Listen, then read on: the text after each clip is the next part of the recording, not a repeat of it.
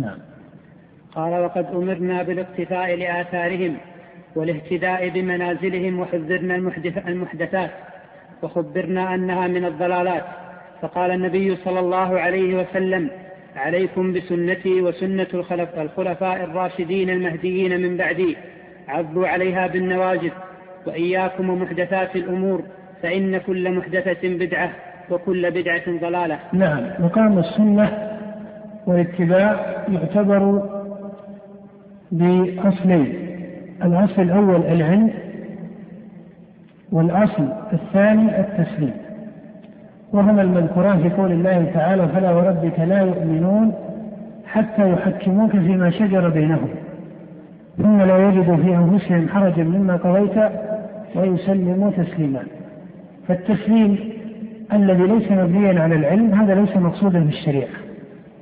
التسليم الذي ليس مبنيا على العلم هذا ليس مقصودا بالشريعة، ولهذا التسليم المطلق للأعيان هذه بدعة حدثت في الإسلام، وأول من أحدثها الشيعة ثم الصوفية، فصاروا يسلمون لأئمتهم تسليما مطلقا إلى قدر اعتقدوا فيه أو اعتقد بعض طوائفهم ما يصل إلى عصمة الأئمة. فالمقصود أن التسليم لأعيان أهل العلم فضلا عن من دونهم ليس مشروعا في الشرع.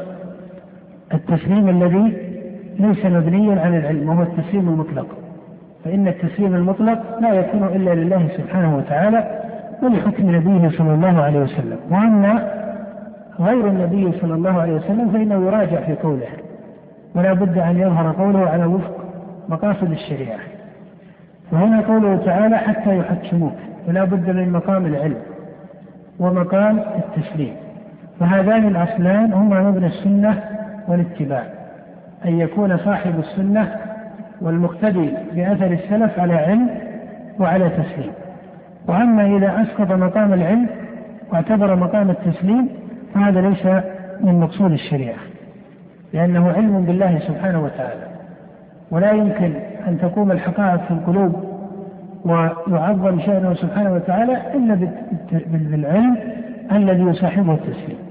وكذلك مقام العلم وحده الذي ينقطع عن التسليم بل يقوم على الجبل وما إلى ذلك هذا ليس مقصودا بالشريعة، ولهذا لا ترى أن الله سبحانه وتعالى عظم مقام الجدل وجعله منهجا للمؤمنين، بل لم ينكر هذا كما نص عليه شيخ الإسلام ابن تيمية رحمه الله إلا في حق المجادلة للكفار، وأما الجدل فيما ذكر بين المؤمنين بقول الله تعالى: ادعو إلى سبيل ربك بالحكمة والموعظة الحسنة وجادلهم، أي جادل الكفار، ولا تجادل أهل الكتاب إلا بالتي أحسن. فمقام النظر والجدل هذا لم يذكر في سياق المؤمنين، إنما ذكر في سياق قوم الكفار. فإذا لابد من اعتبار هذين المقامين، مقام العلم وهو التحكيم ومقام التسليم. نعم.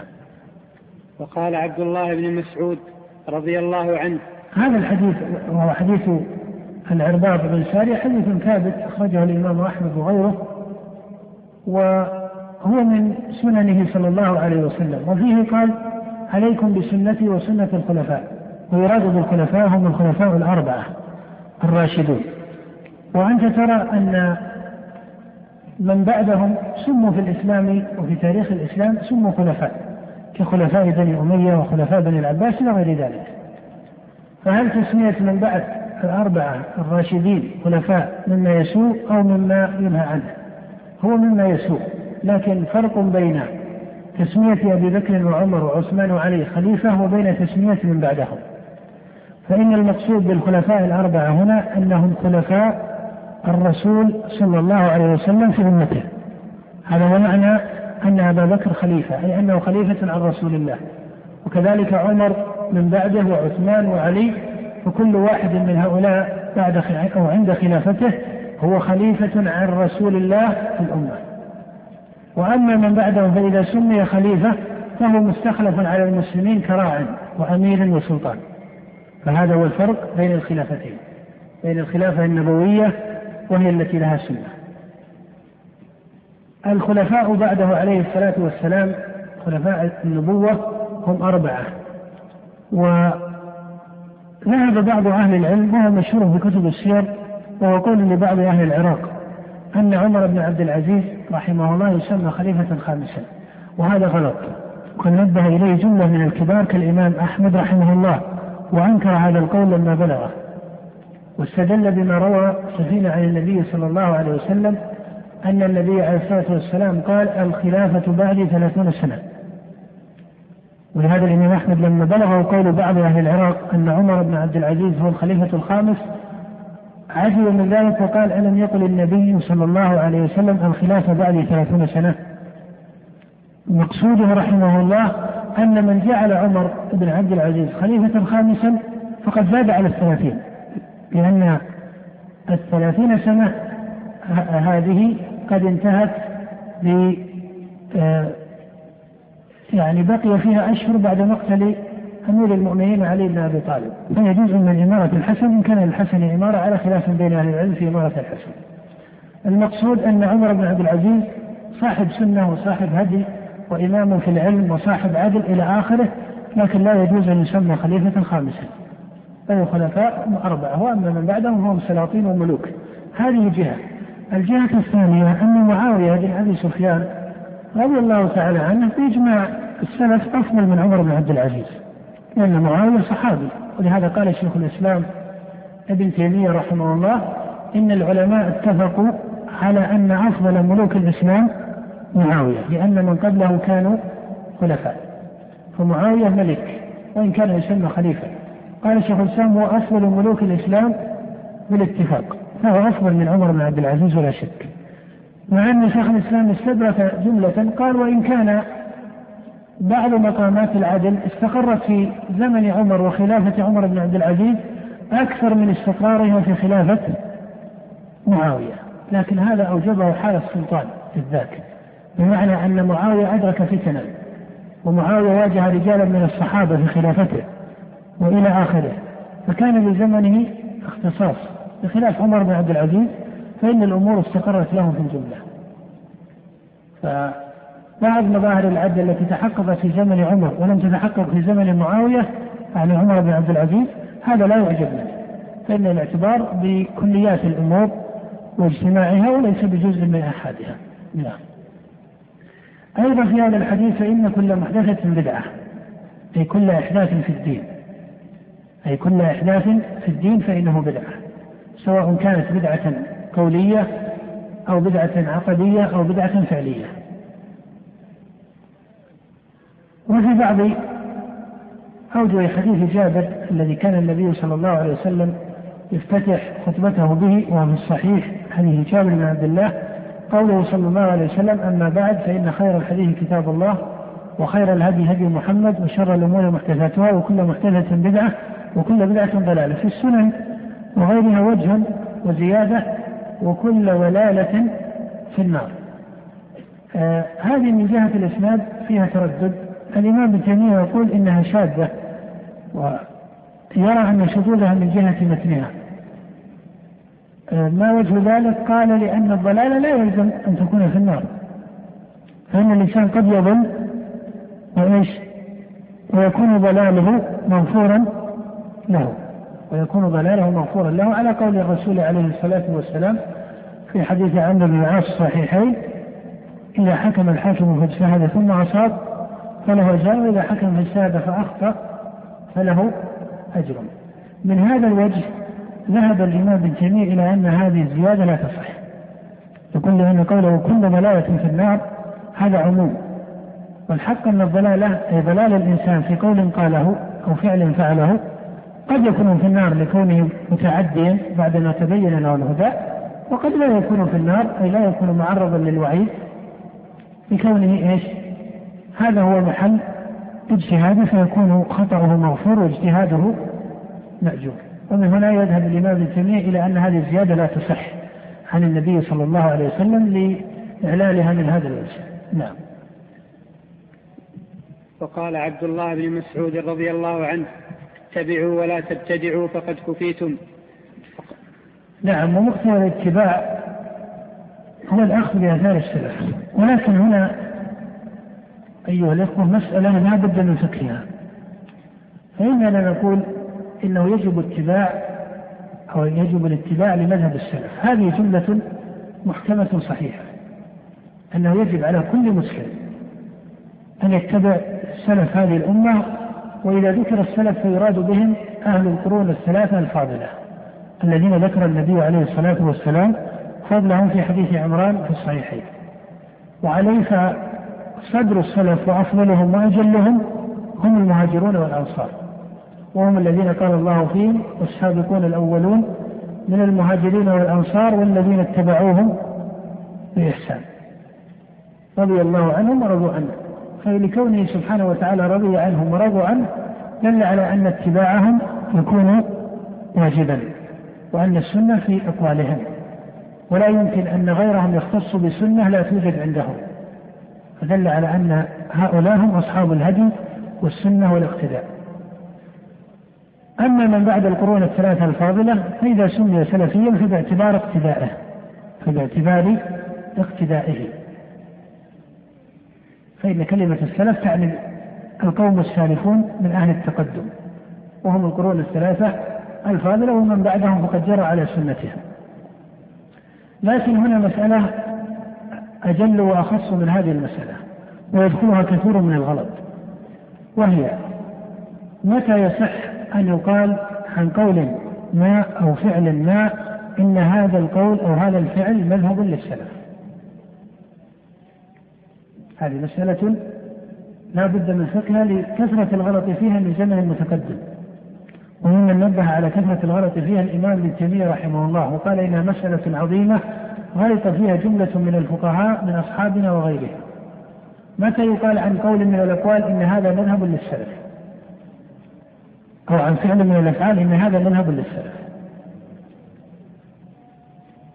يقول الإمام ابن تيمية رحمه الله، يقول وهنا ثلاثة من الطرق: طريقان معروفان للمحققين من أصحاب السنة، وطريق ثالث ذكره بعض الفقهاء وأصله عن جملة من المتكلمين المنتسبين للسنة والجماعة.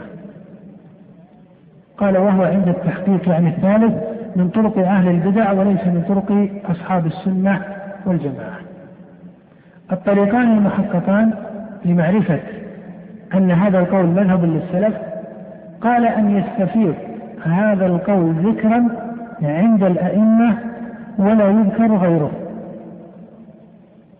أي أنك إذا نظرت أقوال الأئمة السالفين كالتابعين ومن بعدهم من الأئمة الأربعة وأمثالهم وجدت أن قولا من الأقوال قد استفاض عندهم ورأوا أنه هو السنة اللازمة وأن خلافه خروج عن السنة، فإذا استفاض ذكر قول من الأقوال فإن هذا يكون مذهبا للسلف. وإذا كان مذهبا للسلف فالنتيجة أنه يجب اتباعه ولا يجوز مخالفته، ومخالفته بدعة وضلالة، كاستفاضة قولهم إن القرآن ليس مخلوقا وإنه كلام الله منزل غير مخلوق، هذه جملة مستفيضة. وكاستفاضة قولهم إن أفعال العباد مخلوقة لله، هذه جملة مستفيضة عن السلف والأئمة من أهل الحجاز والشام والعراق وغير ذلك. فإذا التواتر لجملة من الجمل بين الأئمة، فإذا تواترت قول أو جملة من الجمل فإن هذا يكون مذهبا للسلف لا يجوز الخروج عنه.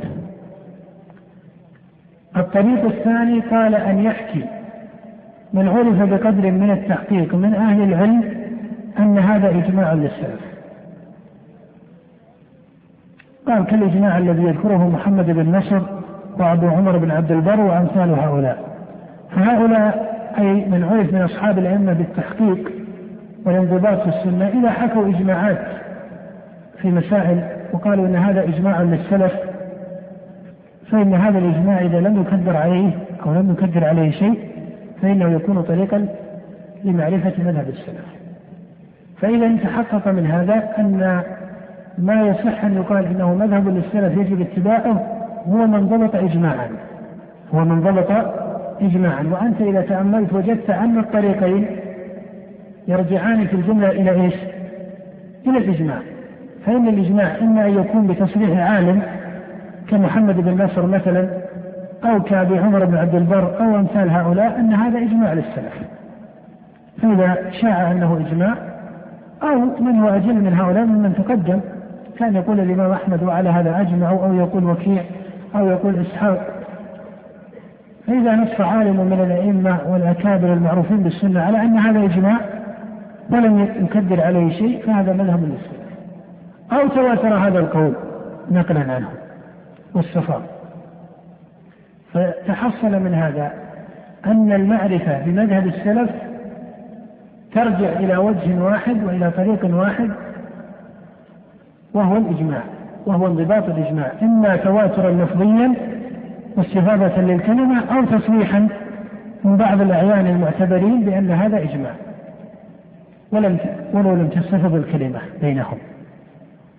وهذا هو الفرق بين الوجهين، أن الثاني قد يصرح مثل محمد بن نصر وجملة من العلماء أن هذا إجماع للسلف، مع أنك إذا تأملت ودرست أقوالا قد لا تجد أن هناك استفادة صريحة لهذه الجملة.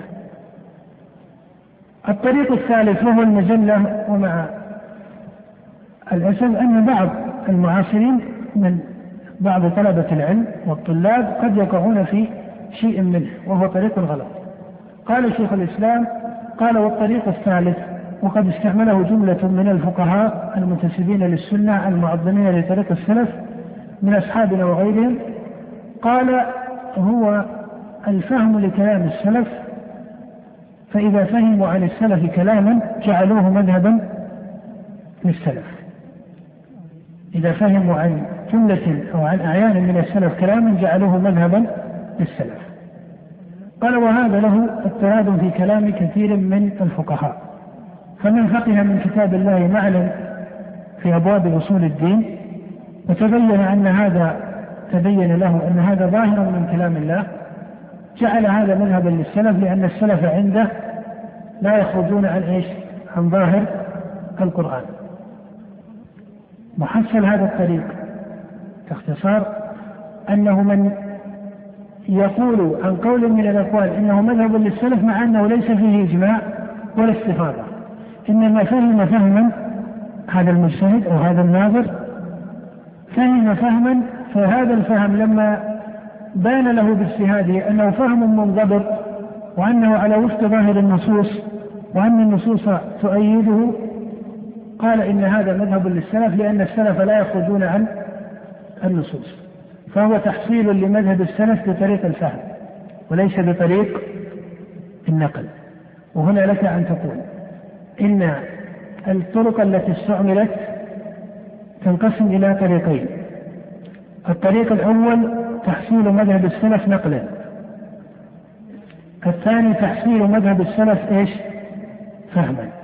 تحصيل مذهب السلف فهما هذا غلط.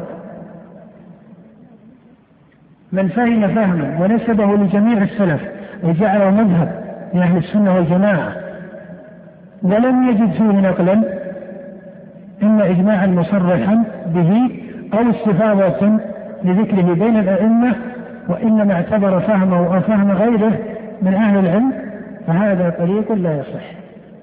لما؟ لأنك إن قلت عن قول ما إنه مذهب للسلف فمعناه إيش؟ أن اتباعه يكون واجبا، وأن غيره يكون بدعة، وأن الاجتهاد ولو من عالم كبير بخلاف هذا القول سائغ أو ليس سائغا، يكون ليس سائغا بل اجتهاده مخالف للحق ابتداء. هذا هو وجه التشديد من هذه الجملة، ولهذا لا يجوز أن يقال عن قول من الأقوال أو فعل إن هذا مذهب للسلف أو هذه سنة سلفية يجب اتباعها إلا إذا كانت منضبطة الإجماع نقلا، إما استفاضة وإما تصريحا بلفظ إيش؟ الإجماع. وأما إذا فهم الفاهم فهما من نصوص الكتاب أو السنة أو من كلام السلف فقال إن من مذهب السلف كذا وكذا، لكون الإمام أحمد قال جملة من الجمل لم يقصد بها الإمام ولم يذكر فيها إجماعا، أو لكون ظاهرا من النصوص دل على شيء ما، فهذا لا يصح. ومن مثال ذلك مثلا لا يصح لقائل أن يقول إن من السنة السلفية إسلام اليدين بعد الرفع من الركوع، أن هذه السنة السلفية، لأن النبي صلى الله عليه وسلم لم ينقل عنه أنه يضع اليدين على الصدر بعد الرفع من الركوع. هذه مسألة خلاف، كون العالم أو المجتهد أو الناظر أو حتى طالب العلم يذهب إلى أن هذا هو القول الراجح أو القول المحقق أنه ظاهر النصوص عنده، هذا لا بأس، لكن أنه إذا فهم أن هذا هو الذي دل عليه الدليل يجعله سنة لازمة كلا. وأنت ترى الفقهاء الكبار كأحمد والشافعي ومالك وأبي حنيفة وأمثالهم قالوا في أقوال كثيرة ومعهم ظواهر من النصوص قد تصل أحيانا إلى حد التصريح، ومع ذلك لم يعتبروا قولهم سنة لازمة، بل يعتبروه قولا من ظهر له أن هذا القول موافق للقرآن وجب اتباعه له. وأما من لم يظهر له ذلك فإنه لا يلزم، ولا سيما أن مقام الظهور في الجملة مقام يتأخر ويختلف من المشاهدين. فأنت ترى مثلا أن النبي صلى الله عليه وآله وسلم قال غسل الجمعة واجب على كل محتلم، فذهب طائفة إلى أن غسل الجمعة واجب على الأعيان، لأن النبي قال غسل الجمعة واجب على، وكلمة واجب في الأصول تدل على الوجوب، وكلمة على تدل على الوجوب. ومع ذلك القول المحقق والذي عليه السواد من أهل العلم كالأئمة الأربعة أن غسل الجمعة ليس واجبا. طيب وماذا يفعل بهذا الحديث؟ هم لا يرون أن هذا الحديث يدل على الوجوب. وهناك يعني لو استطردنا في هذا لوجدت فروعا فقهية كثيرة من السنن العملية والأحكام العملية لا يصدق عليها ذلك. فالمحصل أن مذهب السلف الذي ينسب إليهم ليس هو الآحاد الفقهية. الآحاد الفقهية هي محل خلاف في الجملة بين السلف، إنما مذهب السلف الذي يجب اتباعه هو من ضبط إجماعا، سواء كان في المسائل القولية أو كان في المسائل الفعلية، أو تقول سواء كان في المسائل العلمية أو المسائل العملية. وأما ما لم ينضبط بالإجماع انضباطا بينا هذا لا يجوز نسبته إلى السلف كمذهب، وإنما يذكر أنه قول لطائفة من السلف أو أنه محل نزاع بينهم أو ما إلى ذلك. فالمحصل إلى أن من قال عن قول ما أو فعل ما إن هذا مذهب للسلف وأن خلافه بدعة، قيل يلزمك أن تحكي إجماعا بالتصريح أو استفادة عند الأئمة بذكر هذا القول. وأما إذا كان هذا مجرد فهم فإن هذا الفهم ليس بلازم، وإن كان قد يكون راجحا ويعتبر، لكنه لا يكون ملزما لسائر الأمة والمسلمين. فهذه مسألة لا بد من اعتبار إدراكها، لأنه كثرة التوسع عند كثير من السلفيين اليوم من بعض طلبة العلم السلفيين توسعوا في تقرير مذهب السلف، لدرجة قال بعضهم مثلا إن الانتساب للمذاهب الأربعة يعد بدعة مخالفة لمذهب السلف، وهذا لا شك أن فيه تكلفا، لأن هذه المذاهب نشأت من قرون متقدمة، وربما نقول إنه إلى عصرنا هذا ربما مضى 10 قرون في الأمة، وسائر العلماء من المحققين المعروفين بالسنة والجماعة يقرون الانتساب لهذه المذاهب. وأما التعصب لإمام ما كأحمد والشافعي ومالك، التعصب لسائر أقواله أو الادعاء بأن مذهبه هو الراجح على مذهب غيره، أو أن الواحد يترك الدليل لقول عالم من العلماء سواء كان من العلماء أو غيره، هذه الأوجه وأمثالها لا شك أنها منكرة، لكن الفرق بين مقام الانتساب هذا مقام تراتيب علمية، هذا مقام تراتيب علمية لا إشكال فيه، وما زال الأئمة حتى المعروفين بالتحقيق في السنة كابن تيمية وغيره يقرون هذا الانتساب، ولم يظهر إنكاره إلا بعد القرن العاشر، هم الذين صرحوا بإنكار هذا التمذهب، ولربما أنهم مالوا إلى نفس القضية أن رجعوا إلى قدر من التمذهب بوجه آخر، فتركوا الانتساب لأحمد وانتسبوا للشوكاني، أو تركوا الانتساب لأحمد وانتسبوا لابن حزم أو ما إلى ذلك. فمسألة الانتساب للشيوخ والأعيان ترجع عليهم المتقدمون، حتى الأئمة الأربعة كانوا ينتسبون لبعض شيوخهم ويقتدون ببعض أقوالهم، وترى الكوفيين امتداد لفقه عبد الله بن مسعود وأصحابه.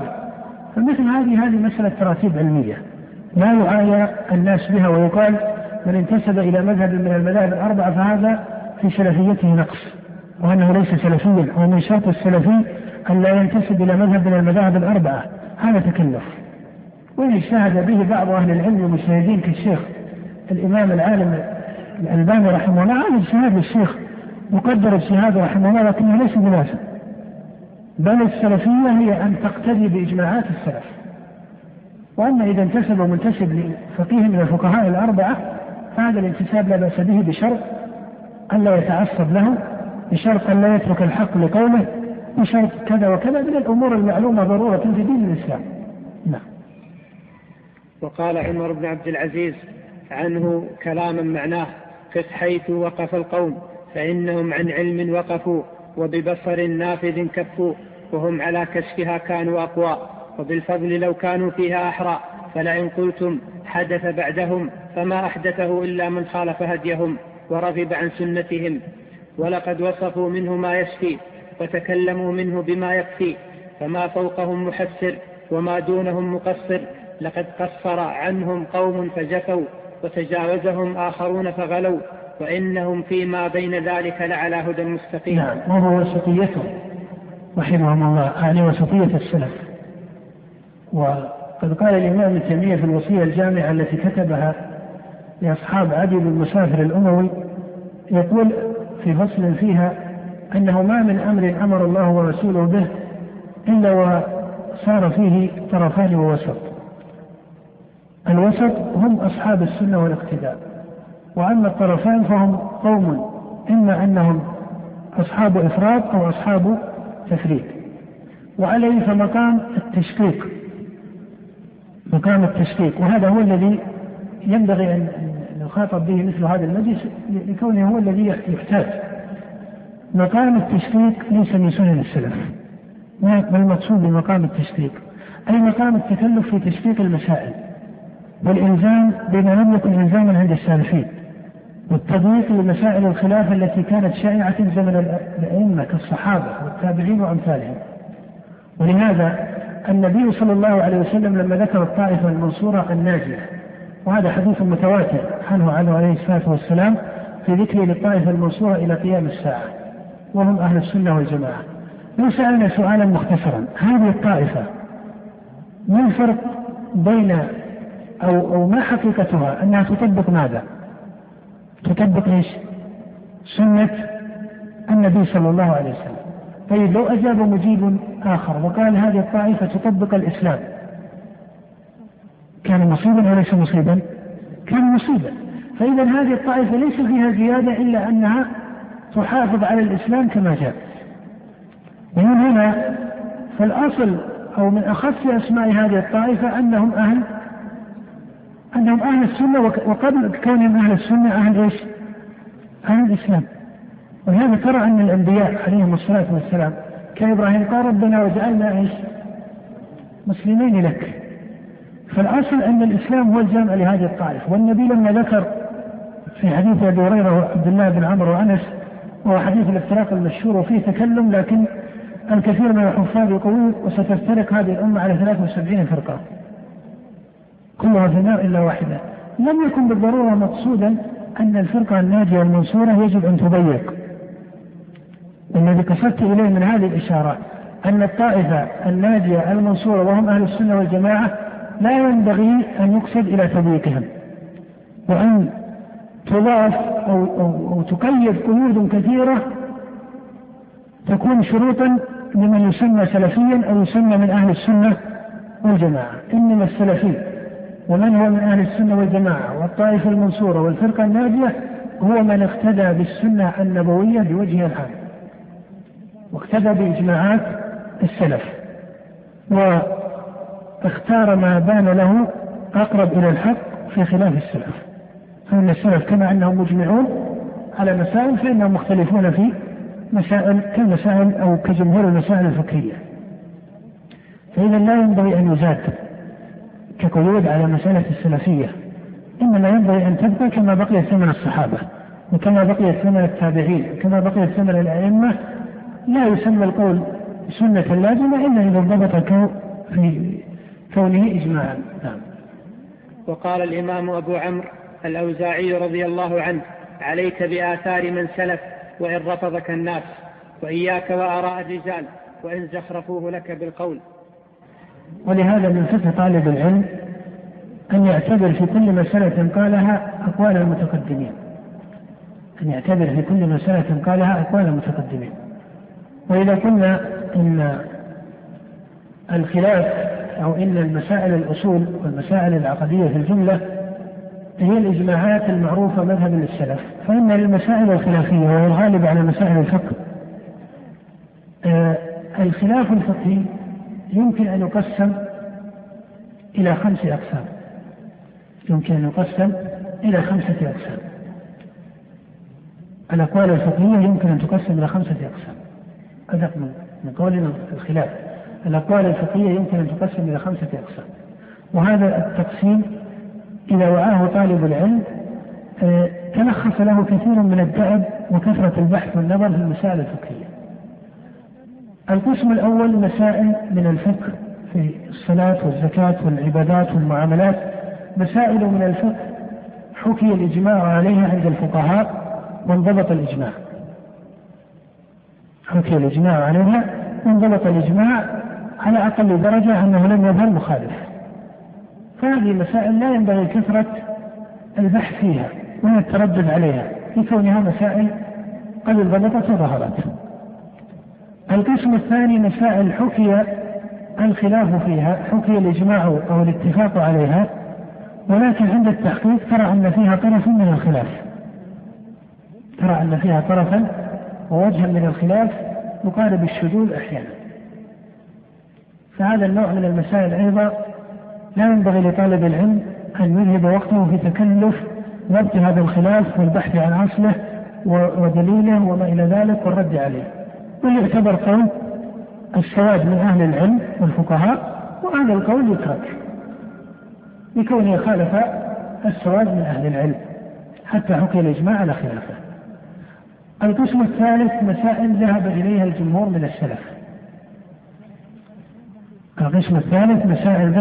الجمهور من السلف، وذهب طائفة قليلة من السلف إلى خلاف هذا القول، فتكون المسألة عند التحقيق خلافية بين من؟ بين السلف أنفسهم، لكن جمهورهم على قول والطائفة الثانية وهم الأقل على قول.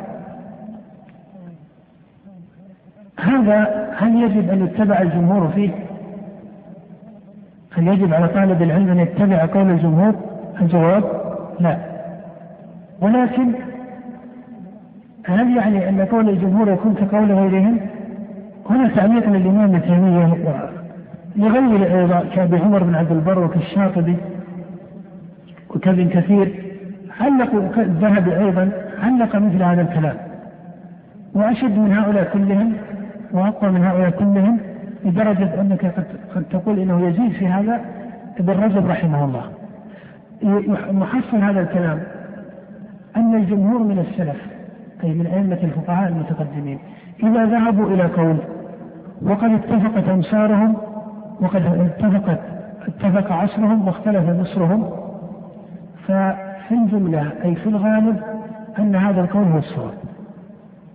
وقال الإمام ابن تيمية رحمه الله وإذا ذهب الجمهور من أئمة السلف إلى قول ففي الجملة أن هذا القول هو الصواب، ولا سيما إذا اتفق عصرهم واختلف مصرهم. ما معنى هذا؟ هنا 4 أئمة يعدون أئمة الدنيا في زمانهم: الليث بن سهل في مصر، الأوزاعي في الشام، الثوري. هؤلاء نعم الثوري في العراق وبلاد الري وما فوق العراق بلاد فارس، الإمام مالك في الحجاز، الأوزاعي في الشام. نعم هؤلاء 4 يقول الإمام ابن تيمية هؤلاء هم أئمة الدنيا في زمانه: الليث في مصر، الأوزاعي في الشام، مالك في الحجاز المدينة النبوية، الثوري سفيان بن سعيد الثوري في بلاد العراق وما فوقها. إذا اتفق هؤلاء على قول وصار عليه السواد من بعدها، ففي الغالب أن هذا القول يكون هو الصواب. علّل شيخ الإسلام ابن تيمية بتعليل نظري ولكنه شرعي أيضا، قال لأنه يبعد أن السنة أي الحكم الشرعي يبعد أن يخفى على جمهور السلف، ولا سيما إذا تعددت أمصارهم، لأن اتفاق المصر أو تعدد المصر له أثر هنا، لأنه فرق بين أن يتوارد علماء العراق على قول، وبين أن يكون هذا التوارد مشتركا بين العراقيين والحجازيين. لما؟ لأنه قد يقال إن هذا مبني على سنة ما بلغت أهل العراق، أو على سنة ما بلغت أهل الحجاز مثلا أو مصر أو ما إلى ذلك. فأما إذا رأيت كبار أئمة مصر أو الشام والحجاز والعراق ذهبوا إلى قول واستقروا عليه، فهذا القول في جملة يكون هو الراجح. وقد نقول أو يمكن أن يقال إن هذا من طرق الترجيح لطالب العلم، ولا سيما في مبدأ طلب العلم في الزمن الذي لا يستطيع النظر بدقة في الأدلة، ولو أراد النظر في الأدلة لاغتر ببعض الظواهر.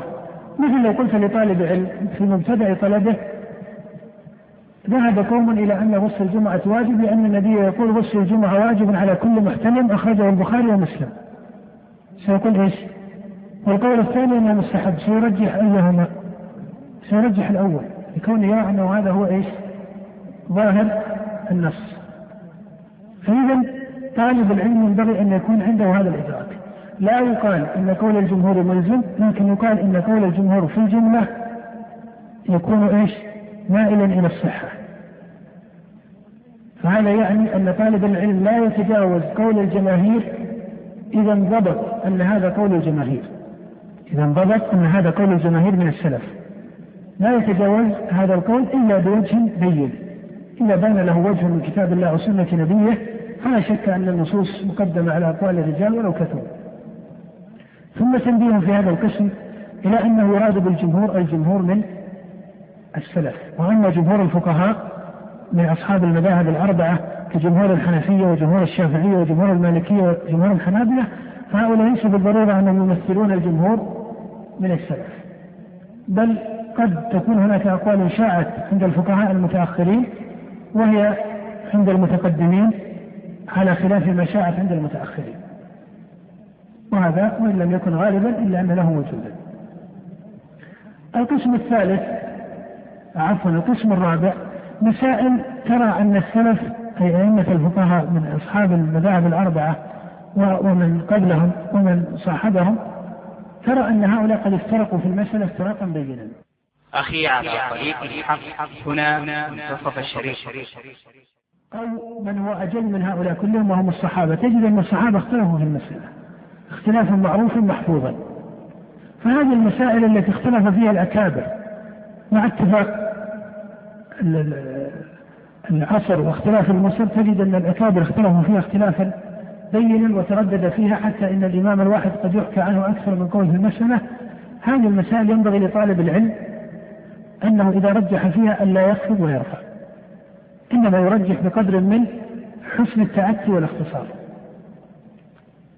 مثلا الماء إذا كان دون القلتين وخلطته نجاسة ولم تغيره، لم يظهر تغيره، هل يكون نجسا أو يكون طاهرا؟ هذه مسألة اختلف فيها الكبار، حتى إن مالكا تردد فيها وأحمد تردد فيها، ونقل عن الشافعي التردد. هذه مسألة منقسمة أو قد انقسم العلماء فيها انقساما بينا. مثل هذه المسائل لا نقول إن طالب العلم يتحير فيها، يذهب إلى قول ما بحسب ما يذهب له من الأدلة، لكن لا ينبغي الخفض فيها والرفع. ما معنى الخفض والرفع؟ يعني لا يبالغ ويغلط الأقوال الأخرى ويستطرد في تغليط الأقوال الأخرى والرد عليها. وإذا كان يقال في هذا القسم والرابع أنه لا يخفض فيه ويرفع، إذا رجح طالب العلم أحد القولين أو أحد الأقوال، فمن باب الأولى أن طالب العلم إذا خرج عن قول الجمهور في القسم الثالث لظاهر دليل وجب عليه التزامه، فيكون خروجه مأذونا فيه أو ليس مأذونا فيه؟ يكون مأذونا فيه، لكن لا يصح له أن يطعن في قول الجمهور. تعجب الآن أن تجد أن بعض طلبة العلم يقرر للطلاب، ويتعود هذا الطلبة أنه يقرر القول الأول قول الأئمة الأربعة وفلان، والقول الثاني قول ابن حزم، والراجح قول ابن حزم، وأما القول الأول فلا دليل عليه. لو أخذتم المسألة بالعقل،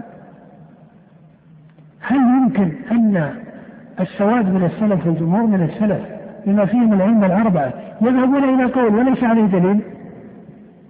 هذا كناحية عقلية ممكنة أو غير ممكنة؟ غير ممكنة.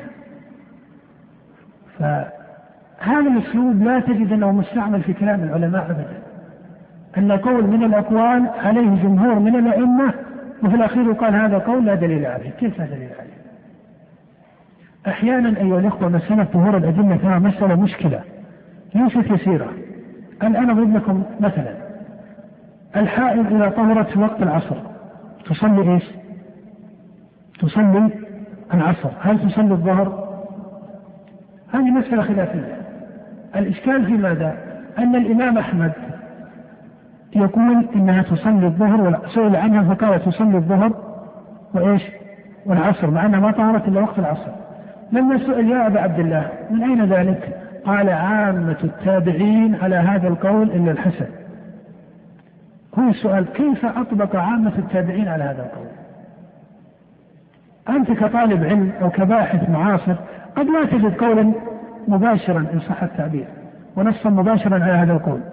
هنا لا يجوز لك أن تأتي تقول هذا قول لا دليل عليه، لأنه يبقى عليك سؤال. هذا السواد من الأئمة الذين هم أعظم إمامة وعلم من أين تواردوا على هذا؟ كونك تقول إن لهم دليل لكنه مرجوح هذا لا بأس، لكن أن تقول قول لا دليل عليه هذه جملة منكرة لا يجوز أن توصف بها أقوال الجماهير من الأئمة. ثم إن الأئمة أيها الإخوة، وربما أننا استطردنا بعض الشيء، الأئمة ترى لهم في طرق فقه، يعني أخذوا الفقه استقراءً، أخذوا فقه الشريعة استقراءً. أضرب مثلا باختصار، ابن عباس رضي الله تعالى عنه روى عنه مسلم في صحيح من رواية طاووس وهو أصحاب ابن عباس عن ابن عباس أنه قال كان طلاق الثلاث على عهد رسول الله وأبي بكر وسنتين من خلافة عمر طلاق الثلاث واحدة. فقال عمر إن الناس استعجلوا في أمر لهم فيه أنات فلو أمضيناه عليهم فأمضاه عليهم. هذا الحديث من أخرجه؟ مسلم الصحيح. وابن عباس يقول طلاق الثلاث على عهد رسول الله وأبي بكر وسنتين من خلافة عمر طلاق الثلاث واحدة، فلما استعجل الناس وجمع عمر أمضاه عمر من باب التعزير، وإلا عمر في الأول كان يجعله على رواية ابن عباس هذه كان يجعله واحدة. هل هناك نص يقول إن طلاق الثلاث ثلاث في القرآن؟ هل في القرآن نص إن طلاق الثلاث ثلاث؟ الجواب ما هناك نص صريح.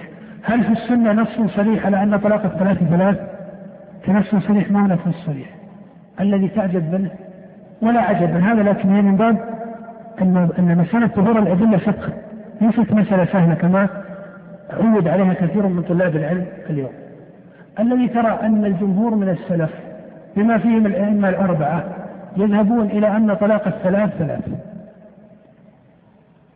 أن طلاق الثلاث ثلاث. لسنا الآن بصدد الترجيح أو نقول هذا أرجح وهذا راجح وهذا مرجوح، إنما نريد أن نبين طريقة فقه السالفين.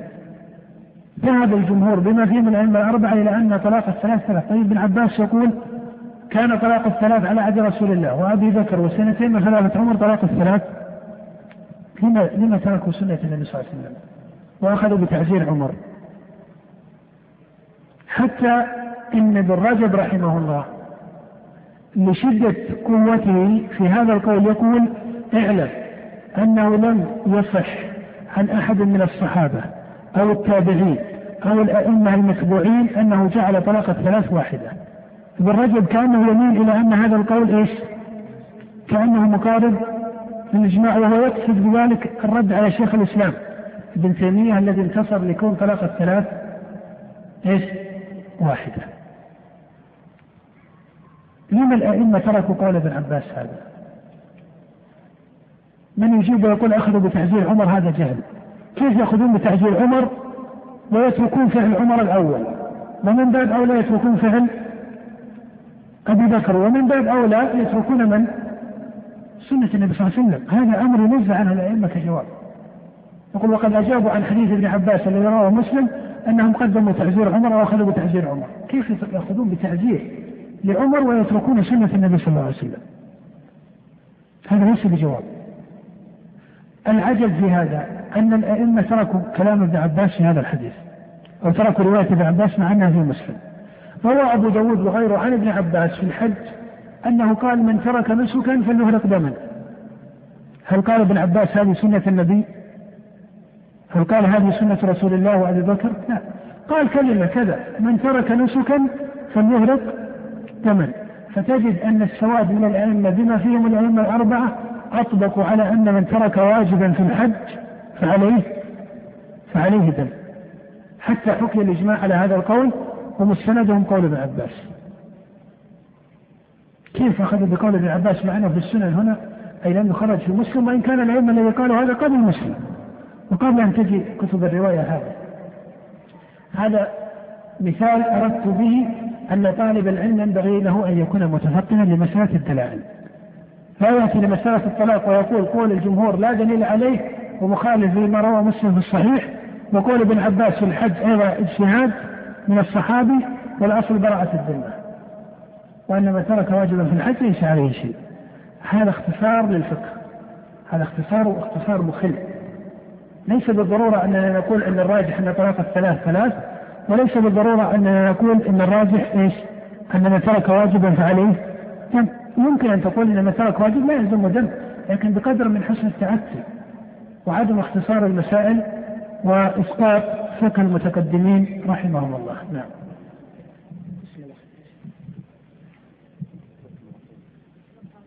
نعم. إذن هذا القسم الرابع. القسم الخامس خلاف لم يشتهر عند الأئمة أصلا، إنما هي أوجه في المذاهب الأربعة، وإذا قرأت في كتب الفقه وجدت وهذا وجه في مذهب الشافعي، وهذا وجه في مذهب أحمد. ما معنى أنه وجه؟ أنه قول لطائفة من الأصحاب، فأوجه الأصحاب هذه وأقل منها المحتمل. لما يقول مثلا صاحب الإنصاف من الحنابلة هو يحتمل كذا، يحتمل أن هذه مسألة ما نص عليها الأصحاب قبل، فإذا وردت يحتمل أن يقال فيها كذا. أوجه الأصحاب هذه والتشقيقات الفقهية المتأخرة لا ينبغي لطالب العلم أن يكثر التردد عليها، بل ينبغي له أن يعنى بحفظ مسائل الإجماع ومسائل الخلاف المحفوظ بين الأئمة. وأما مسائل التشقيق المتأخرة فإن هذه قد زاد فيها الأصحاب في الجملة وغرضهم في زيادتها ضبط المذاهب أو الانتصام للمذاهب، ولهذا بقدر ما يعنى طالب العلم يعنى بالخلاف المحقق بين الأئمة. أما هذه الأوجه المتأخرة ففي الغالب أنها ليست منضبطة كمذاهب للأئمة الأربعة. يعني مثلا الآن الحنابلة طبقات، لكن المتأخرون منهم معتبر المذهب عندهم ما قرره صاحب الإقناع والمنتهى. صاحب الإقناع والمنتهى قيد المذهب الحنبلي بقيود كثيرة، حتى إن الإمام محمد بن عبد الوهاب رحمه الله يقول أكثر ما في الإقناع والمنتهى مخالف لمذهب أحمد ونفسه. فمسألة قيود الأصحاب هذه ينبغي أن لا تهلك طالب العلم، إنما يعنى بأقوال الأئمة المنضبطة وبالخلاف المنضبط. أما أوجه الأصحاب فهذه لا تناهي لها، أن تقرأ في الفروع، واقرأ في الإنصاف عند الحنابلة مثلا، أو اقرأ في كتب فقه الشافعية المطولة، تجد أوجه الأصحاب هذه لا تتناهى، وفي الغالب أنها تتعاكس، هذا يقول كذا وهذا يقول كذا. هل معنى هذا أنها تسقط؟ لا، لكن نقول هذه مرحلة إيش؟